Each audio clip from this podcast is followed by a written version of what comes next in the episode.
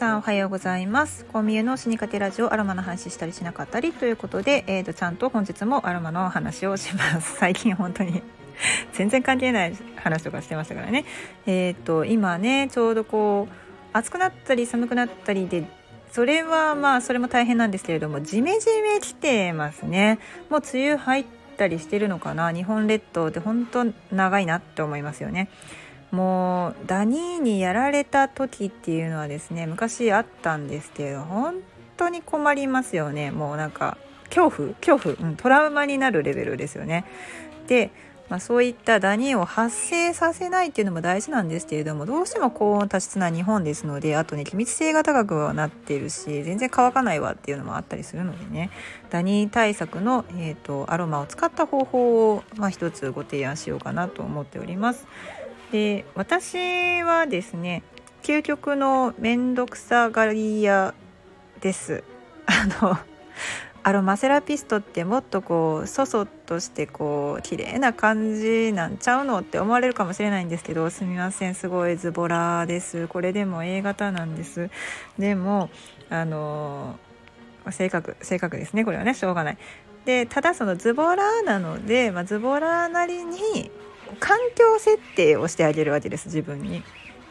置いとくと。えーと、例えばベッドサイドに常備しているものとしては、まあ、無水エタノールとあと、まあ、いくつかの精油、まあ、お掃除用なんですけどねお掃除用の精油とあとスプレーボトルを置いときますと。でこの季節ダニとか本当嫌やなって思うのであれば、えー、置いとく精油はアスナロと呼ばれているものですね、まあ、アスナロヒバとかアテとかいうふうに、ね、呼ばれています。ヒノキ科なんですけどヒノキじゃないよと。全然ヒノキ科なんでヒノキに似てるんかなって思ったらヒノキの匂いとは全然ちゃうよ。っていう香りなんですけれどもこのアスナロはですねあのツヨプセンという芳香成分がめっちゃ入ってます。でツヨプセンという成分が、まあ、虫よけに効くんですよね、うんまあ、ここはあえて効くと言わせていただきましょうえーと、本当に、えーと、害虫を避けたいなという時はこの強プ線かなりあの役に立ちます。例えばその中尊寺金色堂なんかは、えーと、このヒバアスナロ材で使わ作られているので本当にね今でもあの綺麗な姿を保っていられると言われています。ヒノキでもね虫除けになるんじゃないの？って思われるかもしれないんですけど確かにねヒノキとかあとクスノキねカンファー、うん、なんかも虫除けにはなるんですがそれよりも強力に、まあ、あの排除してくれるのが、えー、アスナロアテヒバと呼ばれているようなものたちです。でこの精油をですね例えばスプレーボトルにちょいちょいちょいと適当に 入れますもうこういうこと言うから怒られるのかもしれないんですけどあのねいちいちね何滴何滴とかやって、ね、そんなね測っててあ1滴入ってしまったとか言ってるとあの非常にメンタルによろしくないのでそこはもうアバウトに行きましょう。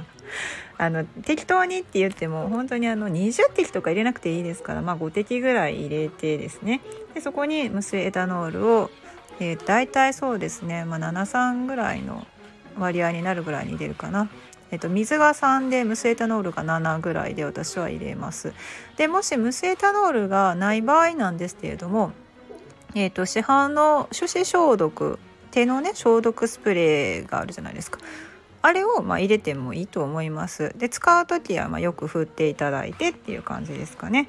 無水エタノールを入れる場合は無水エタノールに先にま精油が混ざってくれるのでそこからお水を入れれば大丈夫です。で大体まあそうやって入れたものをシャカシャカシャカと入れて振っといてで、えー、とお布団ですね、まあ、起きたらシュシュシュってしとくとかやってますね。うん、起きてシュシュシュシュってすると、まあ、消臭にもなるし抗菌にもなるし虫除けにもなるしということでで寝室もですね木の香りがしますとあの睡眠の質もね高めてくれたり睡眠導入にもね良かったりとかしますのでまあええことだらけなんですよね。で、えっと、無水エタノールもちゃんと入っているので揮発していきますからそんなに水分がね残ることもないですこれ水が多くなればなるほど、まあ、香りも残りやすいといえば残りやすいんですけれども反対に今度乾きにくくなるとねちょっと嫌だなっていうジメジメっとした湿度が上がっちゃったりするのが嫌だなっていう時はちょっと無水エタノールちょっと多めにしていただくと乾きやすいかなと思います。こんな感じであのズボラなアロマセラピストはですね、えーと、ジメジメした時ダニよけダニパンチスプレーみたいなことをですね使作ってで使っています。畳にもですねシュシュシュッとしてで掃除にかけたりとかもしてますねはいというわけで皆さんこういった形でですね、えー、身近な和精油をですねどんどんどんどん使っていっていただければ快適な空間になっていきますのでぜひぜひご利用ください。というわけでコミュの死にかけラジオでした。ではでは。